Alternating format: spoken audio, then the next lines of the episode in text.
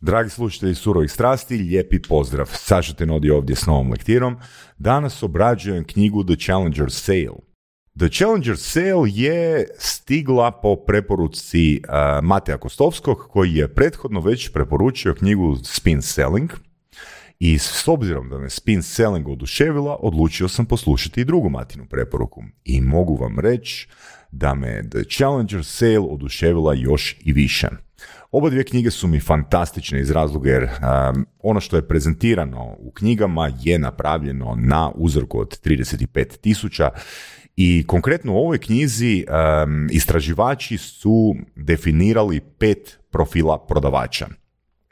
Često uvjerenje je da su u prodaji u vrlo, vrlo uspješni relationship builderi, odnosno oni prodavači koji se ekstremno trude izgraditi povjerenje, izgraditi odnos, a zapravo nisu baš uspješni, pogotovo ne u kriznim vremenima. No, profil koji se isprofilirao neovisno o vremenskim i ekonomskim prilikama su takozvani challengeri.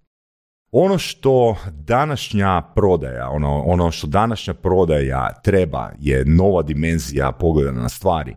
Jer svi mi koji se bavimo prodajom i svi mi koji smo čitali knjige o prodaji, educirali se, educirali se o prodaji, i kako dobro smo naštrebali da je jako, jako bitno u razgovoru, na sastanku, u prodajnom razgovoru i znać koje su konkretne potrebe naših klijenata i onda prema tome ponuditi rješenje.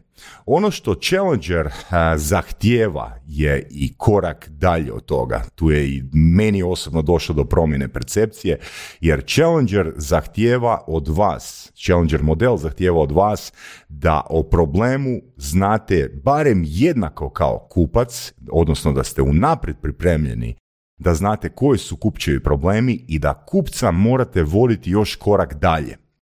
Ključne tri riječi koje odlikuju challenger prodavača su teach, tailor i control. Dakle, teach bi značilo uh, podučavanje, odnosno naša uloga je da u prodajnom razgovoru našeg kupca naučimo nešto o njegovom biznisu što još ne zna. Tek nakon toga idemo prema njegovim potrebama krojiti proizvod koji će mu najbolje odgovarati ili uslugu koja će mu najbolje odgovarati, a control, znači držanje kontrole kroz cijeli razgovor, za razliku od recimo knjiga o pregovorima na temu negotiationa, gdje smo imali uvjerenje, odnosno ja bih rekao za sebe imao sam uvjerenje da negotiation, odnosno pregovaranje dolazi tek na kraju procesa. Ono što challengeri zahtijevaju, odnosno ono što challengeri demonstriraju je da Kontrola mora postojati i pregovaranje može postojati u cijelom procesu prodaje. Challengeri su ti koji izazivaju način na koji kupac razmišlja. I zato želim vam da uživate u ovoj lektiri, da čak i kupite knjigu i pročitate tu knjigu jer knjiga je stvarno fantastična, daje skroz novu dimenziju prodaje. Zapamtite prije nego krenete slušati i imajte to na umu kroz cijelu lektiru. Od challengera se očekuje da zna čak i više od kupca u samom startu o njegovim vrednostima, o njegovim potrebama i ne, nije tu ključno pitanje what keeps you up at night, zbog čega ne možete spavati po noći vašim kupcem, nego koje rješenje možete ponuditi da kupac mirno spava. Uživajte u lektiri, ja sam Saša Tenodi, vi slušate Surove strasti broj 1 audio podcast u regiji. Challenger Sale. Istraživači, baš kao i svi drugi, imaju gomilu predrasuda i unapred stvorenih ideja. Ako znaju što traže, to će i naći. Zaista mi je bilo drago kada sam čuo da su i sami istraživači bili zapanjeni kada su otkrili da su njihovi rezultati gotovo suprotni onome što su očekivali, kaže autor. To je vrlo zdrav znak i česta karakteristika značajnih istraživanja. Ako biste bili prisiljeni odabrati samo jedan profil kako bi činili, kako bi napravili svoju prodajnu silu, većina bi menadžera u prodaji odabrali graditelja odnosa, odnosno relationship buildera. I upravo je to istraživački tim i očekivao. No, istraživanje je pokazalo da graditelji odnosa vjerojatno neće biti zvijezde. Suprotno tome, challengeri koji su nespretni u upravljanju i asertivni kako s kupcima, tako i s vlastitim menadžerima, iskočili su na vrh. Kao što ćete vidjeti u lektiri ili ako ćete čitati knjigu, challengeri nisu pobjedili samo na malim, nego i na mnogo većim skalama, a marža je bila daleko veća u složenoj prodaji. Učinkoviti prodavači uključuju kupca i personaliziraju proizvod. Prodaja nije razgovor u jednom smjeru. U stvari, najučinkovitije tehnike prodaje stavljaju kupca na prvo mjesto. Prodaja rješenja, odnosno solution selling, je jedna takva tehnika. To uključuje prodaju prilagodljivih, kastomiziranih proizvoda i usluga kao rješenje određenog problema, a ne prodaju proizvoda one size fits all. Na primjer, proizvođač automobila ne bi pokušavao prodati bilo koji automobil pekarni. Umjesto toga, prodavač bi stavio kamion za dostavu u ponudu prilagođen tako što drži svježi kruh toplim, toplim dok ne dođe do odredišta.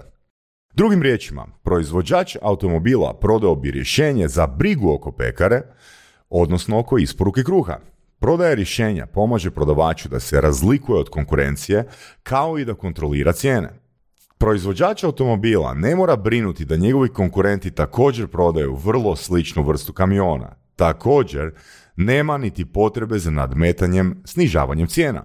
U ostalom, cijena je samo dio rješenja u ponudi, a tu je i prilagodba. Solution selling, odnosno prodaja rješenja, ima svoje prednosti, ali je i izazovniji od drugih pristupa jer omogućuje kupcima da budu zahtjevniji, a također zahtjeva od prodavača da pronađu kreativne načine kako osigurati zadovoljstvo kupaca. Posao prodavatelja rješenja odnosi se na rješavanje specifičnog problema kupca, a ne na serviranje im gotovog rješenja. U knjizi ima jedan citat, svi žele kastomizirano rješenje, ali nitko nije spreman dodatno platiti takvo rješenje.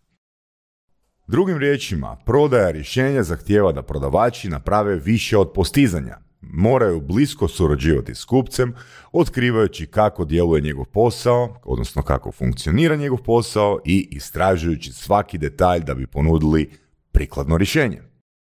Autor kaže, pa kako možemo objasniti ove kontraintuitivne stvari? U knjizi Matt Dixon i Brent Adamson grade vrlo uvjerljiv slučaj. Konvencionalna mudrost dugo je smatrala da prodaja govori o vezama i da su u složenoj prodaji odnosi temelj uspješnosti prodaje, odnosno relationship building. Ipak, u posljednjih 10 plus godina postojalo je nekoliko uznemirujućih nagovještaja da je prodaja temeljina na vezama možda manje učinkovita nego što je bila nekada. Studije o tome što kupci cijene od prodavača bile bi dobar primjer. Kada su pitali 1100 kupaca što cijene kod prodavača, iznenadili su se autori, odnosno istraživači, koliko su malo puta spomenuli odnose. Čini se da stari savjet prvo izgradite odnose, a potom će uslijediti prodaja, danas više ne vrijedi. To ne znači da su odnosi nevažni. Mislim da je bolje objašnjenje to što su odnos i odluka o kupnji razdvojeni. Danas ćete često čuti kupce kako govore. Ja imam sjajan odnos s svojim prodavačem, ali kupujem od njegove konkurencije jer mi ipak konkurencija pruža bolju vrijednost. Osobno vjerujem da je odnos s kupcima rezultat, a ne uzrok uspješne prodaje. Što konkretno to znači? Znači u Challengeru odnos treba biti na kraju kada je napravljena transakcija. Znači zadovoljstvo kupovinom samom i cijelim procesom kupovine može stvoriti odnos. Umjesto da se odnos stvara prije nego je došlo do transakcije. Ja, ja osobno mogu dati svoj konkretan primjer ovdje da sam prije dosta često trčao po sastancima prije same prodaje u cilju da izgradim odnos, da bi došlo do konverzije, što i nije dalo najbolje rezultate. E, danas e, pokušavam sa svim svojim klijentima prvo napraviti prodaju, a onda kroz isporuku usluge izgraditi, odnosno nadograditi, maksimalno rastegnuti i nadograditi naš odnos. Ako pomažete e, kupcima da drugačije razmišljaju i donose nove ideje, što je Challengerov način, tada zapravo stičete pravo na taj odnos i tada se taj odnos pojačava. Da pričamo o tim profilima, pokušat ćemo napraviti analogiju sa fakultetskim smjerovima, odnosno diplomama. Da bi diplomirao, svaki student mora pokriti široki temeljni kurikulum, no istovremeno studenti imaju i izborne ili obavezne predmete. Ono u čemu su specijalizirani razdvaja ih od ostalih, a to je ono o čemu se radi u ovih pet profila koje ćemo ovdje isprezentirati. Oni su pet različitih obaveznih predmeta u prodaji. Ovih pet profila nisu skupine koje su sastavljene na temelju interpretacije podataka ili pogleda na svijet. Pet profila ovih je statistički izvedeno, ali oni točno i u potpunosti upisuju pet najčešćih profila koje se nalaze u stvarnom svijetu. Zanimljivo je da su oni relativno ravnomjerno raspoređeni po svim uzorcima. Ono što je bitno spomenuti, ovo nisu uh, testovi osobnosti, Ove su, ovo su behavioralne značike na temelju kojih su autori sistematizirali ovih pet profila. Pa krenimo sa prvim profilom. Prvi profil je radoholičar ili ti na engleskom the hard worker. Radoholičari su upravo ono kako izvuče. To su prodavači koji se pojavljuju na poslu rano, ostaju do kasno i uvijek su spremni uložiti dodatni napor. Oni imaju snažnu samomotivaciju i ne odustaju lako. Napravit će više poziva u sad vremena i obaviti više posjeta u tjednu nego bilo tko drugi u timu. Oni pršte entuzijazmom i često traže povratne informacije, uvijek tražeći priliku da poboljšaju svoj game, svoju igru, svoju prodaju. Drugi profil su graditelji odnosa, to jest relationship builderi. Kao što samo ime govori, graditelji odnosa se odnose na izgradnju i njegovanje snažnih osobnih i profesionalnih odnosa i zagovornika širom organizacije korisnika. Oni su vrlo velikodušni sa svojim vremenom i naporno rade kako bi osigurali da su potrebe kupca zadovoljene. Njihovo primarno držanje s kupcima uglavnom je pristupačnost i usluga. Oni su fokusirani na customer experience. Što god vam treba, reći će kupcima, tu sam da vam pomognem. Samo recite. Treći profil je Vuk Samotnjak, The Lone Wolf. Vuk Samotnjak izgledat će poznato svima u prodaji. Usamljeni vukovi duboko su samopouzdani. Kao rezultat toga, oni imaju tendenciju da slijede svoje instinkte umjesto pravila. Na mnoge načine usamljeni vukovi su primadone prodajne snage, kauboji koji rade stvari na svoj način ili nikako. No oni vrlo često izluđuju svoje prodajne menadžere, voditelje prodaje, jer nemaju usklađenosti s procesima, nemaju izvješća o putovanjima, računima, vrlo su neuredni. Četvrti profil je The Reactive Problem Solver, odnosno rješavač problema. Rješavač problema je vrlo pouzdan i orijentiran na detalje.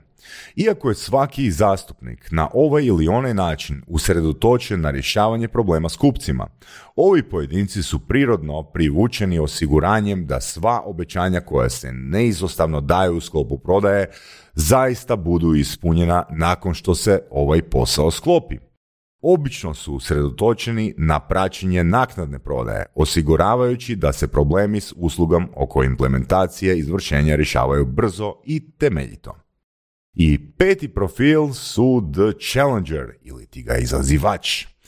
Challengeri su debitanti u timu. Oni imaju duboko razumijevanje poslovanja kupca i koriste to razumijevanje kako bi potaknuli kupčevo razmišljanje i naučili ih nešto novo o tome kako se njihova tvrtka može učinkovitije natjecati. Ne boje se podijeliti svoje stavove čak i kada su različiti i potencijalno kontroverzni. Izazivači su uvjerljivi, skloni su malo pritisnuti kupce oko njihovog razmišljanja i oko stvari poput cijene. I kao što vam kažu mnogi prodajni lideri, challengeri ne izazivaju samo kupce. Oni imaju tendenciju gurati vlastite menadžere i više rukovoditelje unutar svojih organizacija. Ne na dosran ili agresivan način, ali na način koji ljude prisiljava da razmišljaju o složenim problemima iz drugačije perspektive. Od ovih pet vrsta prodavača, odnosno ajmo reći pet behavioralnih profila, neosporno je da će challengeri najviše uspjeti u okruženju za prodaju rješenja. Iako možete pronaći prosječne prodajne predstavnike među svim vrstama, gotovo 40% najboljih prodavača dolazi iz redova challengera. Uz to, Ovaj rezultat može skočiti i preko 50% kada gledate isključivo prodaju rješenja. Drugim riječima, Challenger je najbolja vrsta prodajnog zastupnika kada se klijentima nudi rješenje. Pa pogledajmo pobliže što Challengere čini tako posebnima. Challengeri su u svojoj srži učitelji. Oni osvjetljavaju rješenja kupcima. Što je kod Challengera toliko učinkovito u prodaji rješenja? Jedan glavni aspekt tehnike Challengera svodi se na podučavanje.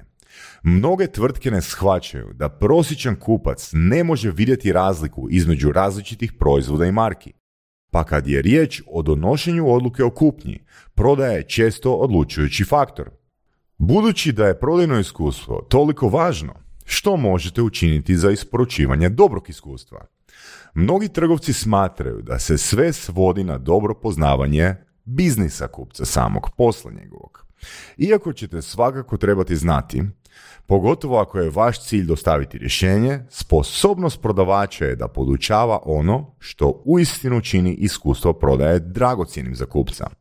Pokazujući potencijalnim kupcima da razumijete njihove probleme, pokazat ćete vašu empatiju, pomaže im kada toliko znate o njihovom poslu da ih možete nečemu naučiti, nečemu što još ne znaju o svom poslu. Biti u stanju pružiti ovo iskustvo upravo je ono što osvaja Challengeru toliko mnogo posla i takve rezultate.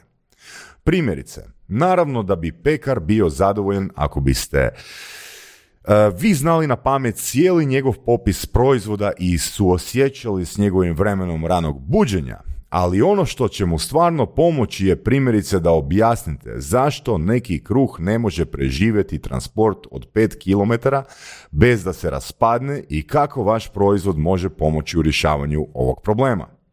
Challenger kontrolira razgovor i stručno ga strukturira kako bi kupca vodio do rješenja. Tako challengeri uspijevaju naučiti kupca nečem novom o njegovom poslu. Zato je važna temeljita priprema jer ćete trebati konstruirati razgovor na određeni način. To se najbolje postiže u podučavanju stvari koje se povezuju sa snagama vaše tvrtke. Na primjer, zamislite prodajnu predstavnicu iz tvrtke koja prodaje uredski namještaj s nekim čija je tvrtka upravo izgradila novu poslovnu zgradu. Dobar prodajni razgovor među njima slijedio bi šest koraka. Prvo, kao prodavač gradite svoju vjerodostojnost hipotezom o kupčevom poslovanju. Možda bi se istakli da mnogi novi uredi izgledaju da nisu dizajnirani tako da potiču suradnju. Zatim biste problem ili uvid okrenuli iz druge perspektive. Istaknite da se učinkovita suradnja događa u malim skupinama od 3 do 4 osobe, a njihove nove dvorane za sastanke su dizajnirane za 8 osoba. Nakon toga objasnili biste zašto je upravo ovaj problem veći nego što klijent misli. Dijelite informacije s kupcem, poput studije slučaja koje dokazuju da velike konferencijske dvorane ubijaju inovaciju. Tada pokazujete kako problem utječe na poslovanje kupca. Nudite nešto novo za poboljšanje trenutne situacije klijenta. Možete reći nešto poput Mogli biste podijeliti jednu veliku konferencijsku sobu u dva manja prostora. I rješenje, naravno, vi imate pri ruci. Ali nudite rješenje na samom kraju razgovora. Žele poboljšati suradnju dijeljenjem konferencijskih soba, ali ne znaju kako. Srećom, vi ste ti koji prodajete pokretne zidove. Drugim riječima, učinkovita prodaja nije samo bacanje proizvoda pred lice kupca. Radi se o podučavanju i promjeni perspektive vašeg potencijalnog kupca. Ključno je učiniti vaše rješenje privlačnim za sve pojedince koji sudjeluju u odluci. Prodaja rješenja uključuje kupca puno više od ostalih tehnika. Challengeri se u tome izvrsno snalaze. Challengeri znaju kako raditi s kupcem. Naravno, s više zainteresiranih strana i sukobljavanjem mišljenja to se može zakomplicirati. Istraživanjima su utvrdili autori da donositelji odluka koji zaključuju sporazum, na primjer viši rukovoditelji, žele da drugi zaposlenici i članovi tima podrže sporazum, a članovi tima za uzvrat brinu o tome da nauče nešto od prodavača. To znači da trebate zaboraviti da je bitno uvjeriti velikog šefa u svoj sjajni proizvod. Umjesto toga, odvojite vrijeme da uvjerite njegov tim Challengeri izvrsno preuzimaju kontrolu nad prodajom od početka do kraja. To znači da im je dovoljno ugodno u onome što nude, da čvrsto stoje i inzistiraju na tome da kupac vidi vrijednost rješenja. Ovo je važno jer se prodajni predstavnici općenito ne osjećaju ugodno preuzeti kontrolu. Većina prodavača ne voli razgovarati o novcu ili tjerati klijenta na konačnu odluku. Stidljivost nije jedini čimbenik koji igra ulogu u ovakvom ponašanju. Dijelite znanja i rješenja s cijelim prodajnim timom kako biste svi zajedno mogli pobjeriti. Ako ste menadžer prodaje, možda se pitate kako možete svoje prodajne predstavnike pretvoriti u prave challengere. Iako neki ljudi prihvaćaju izazovni model instinktivno, načini učenja ovog modela su skalabilni u cijeloj organizaciji. Prvo, da biste pomogli u poticanju razgovora o podučavanju, osigurajte što je moguće više informacija o različitim perspektivnim industrijama i tvrtkama za vaše stručnjake. Možete naučiti dio modela Challengera koji se čini najuže povezan s osobnim šarmom i preuzimanjem kontrole. Iako su neki prodajni predstavnici pasivni, spremni su dati kupcu sve što želi samo da potpiše ugovor. To ponašanje možete i morali biste preokrenuti. Na primjer, možete podučavati predstavnike da mijenjaju svoje tehnike prodaje i naučiti ih da mijenjaju načine kako pristupaju prodaji. Dakle, imajući to na umu, pogledajmo šest koraka kako podučavati i kakav bi bio nastavni proces svjetske klase. Korak broj jedan je zagrijavanje. Nakon početnih formalnosti, na primjer uvoda, provjere vremena, postavljanja dnevnog reda, dobro osmišljen prvi korak kreće s vašom procjenom ključnih izazova vašeg kupca.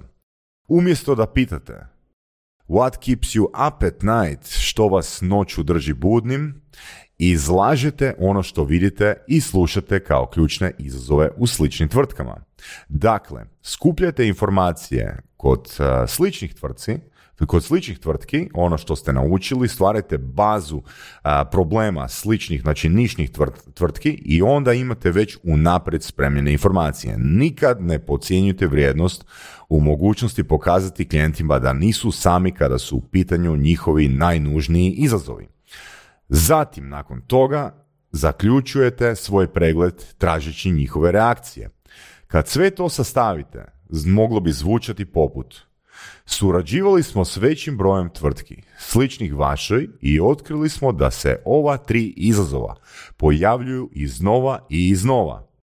Je li vi isto imate ta tri problema ili biste dodali još nešto? Cijeli smisao ovog prvog koraka je u izgradnji vjerodostojnosti. U suštini ono što govorite svom kupcu je razumijem vaš svijet i nisam ovdje da gubim vaše vrijeme, odnosno da trošim vaše vrijeme, tražeći da me podučite o vašem poslu. Drugi korak je nama iz NLP-a poznata riječ, a to je reframing, odnosno preokviravanje. Nadolazeći izazovi koje je vaš kupac upravo prepoznao u koraku 1, u koraku zagrijavanja, sada uvodite novu perspektivu koja povezuje te izazove ili s većim problemom ili s većim izazovom, da se tako izrazim. Imajte na umu, od vas se ne očekuje da dođete do uvida u ovom trenutku. Preokviravanje je samo naziv i kao i svaki dobar naziv, vaš je cilj privući kupca sa svojim neočekivanim pogledom, vašom neočekivanom perspektivom. Možete ih iznenaditi, učiniti ih znatiželjnima ili ih natjerati da žele čuti više. Zapamtite, reakcija koju ovdje tražite definitivno nije slaganje ili oduševljenje, entuzijazam vaših klijenata. Znači, reakcija ne smije biti nešto poput da, potpuno se slažem ili to je upravo ono što tražimo, nego bi reakcija trebala biti, znači challenger, izazivanje reakcije. Reakcija bi trebala biti hijebem ti, nikad nisam razmišljao na ovakav način. Znači, um, i na neki način ste promijenili kut gledanja na problem, zato se i zove reframing, odnosno izdigli ste način na koji osoba pristupa rješenju tog problema, odnosno razmišlja o problemu samom. Treći korak je racionalno utapanje. A, racionalno utapanje je numerirano obrazloženje zašto vaš kupac treba drugačije razmišljati o svom poslu, ali je predstavljeno posebno na način koji će natjerati da se iznenade. Ako je vaša prezentacija dobro izvedena, reakcija kupca u koraku 3, racionalnom utapanju, trebala bi biti, odnosno izgledati nešto poput jao, nisam imao pojma da gubimo toliko novca ili nikada prije nisam o tome razmišljao kao o prilici. Korak broj 4. Emotivni utjecaj. Emotivni utjecaj podrazumijeva potpuno osiguranje da se kupac vidi u priči koju pričate. Kao što ime govori, emotivni utjecaj nema veze s brojevima, nego s naracijom. Morate kupcu prikazati kako druge kompanije, poput njegove, krenu ni sličan bolni put baveći se ponašanjem koje će kupac odmah prepoznati kao tipično za svoju vlastitu tvrtku. Priča dakle započinje s nečim poput Razumijem da je vaša tvrtka drugačija, ali dopustite mi da vam dam dojam kako smo to vidjeli u sličnim tvrtkama. A da bi ovo uspjelo, ono što kažete sljedeće mora izgledati poznato, što je još jedan razlog zašto se prije prodanog razgovora, a ne samo tijekom njega, mora steći duboko razumijevanje kupca. Reakcije koje tražite su odmahivanje glave, iskrivljeni osmijeh, zamišljen udaljen pogled.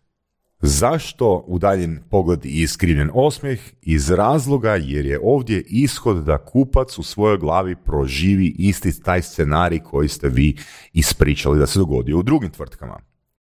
Peti korak je novi put. Sada ih morate uvjeriti u rješenje. Ovo je detaljni pregled događaja, specifične sposobnosti koje bi im trebale kako bi iskoristili priliku da zarade novac, uštede novac ili ublaže rizik. Korak pet nije priča o tome koliko bi bolji bili životi kupaca da kupe vaš proizvod ili uslugu, o čemu većina prodavača želi razgovarati, već o prikazivanju klijentu koliko bi njihov život bio bolji ako bi samo postupili drugačije. Radi se o tome kako se ponašati drugačije, a ne kupovati drugačije. Šesti korak je vaše rješenje. Cilj koraka šest je pokazati kako je vaše rješenje bolje od bilo kojeg drugog kako bi ih opremili da djeluju drugačije. Na mnogo načina, od svih šest koraka, ovaj šesti korak je najjednostavniji. Ovdje izlažete određene načine na koje možete postići rješenje za koje su se samo složili u koraku broj 5. Ključna poruka knjige je sljedeća. Prodaja danas znači ponuditi prilagođeno rješenje za jedinstveni problem vašeg kupca. Najbolji način za to je vodite se principom teach, tailor, control. Podučavaj, kroji i kontroliraj. Podučavati znači da pod broj 1 morate učiti, morate naučiti sve o industriji vašeg kupca, sumirati probleme određene industrije. Nakon toga podučavanje znači izdvojite nešto što će promijeniti kupčevu perspektivu, educirajte ga. Drugo, morate tailor, znači morate iskrojiti, znači morate prilagoditi svoju poruku svakoj osobi uključenoj u odluku o kupnji. I treće, morate preuzeti kontrolu nad razgovorom, ne na kraju, nego od početka do kraja. Drugim riječima, morate biti izazivač, morate biti challenger. I ovim riječima dolazimo do kraja još jedne prodajne lektire surovih strasti. Ja bih vam svakako preporučio da pročitate knjigu, kupite knjigu na Amazonu ili gdje god i prođete kroz knjigu jer dobit ćete još bolji uvid i u druge kategorije. Jedna zanimljiva kategorija je Vuk Samotnjak koje su izuzetno uspješni prodavači, ali problem Vuka Samotnjaka je u tome što je njegovo ponašanje za razliku od Challengera gotovo nemoguće modelirati i replicirati na druge. Sve u svemu, meni je bilo ekstremno interesantno, uživao sam u ovoj knjizi, nadam se da ste vi uživali u ovoj lektiri. Želim vam da poslušate i Spin Selling ako još niste i slušamo se u sljedećoj lektiri. Ja sam Saša Tenodi i vi ste slušali Surove strasti, broj 1 audio podcast u regiji. Slušamo se i dalje.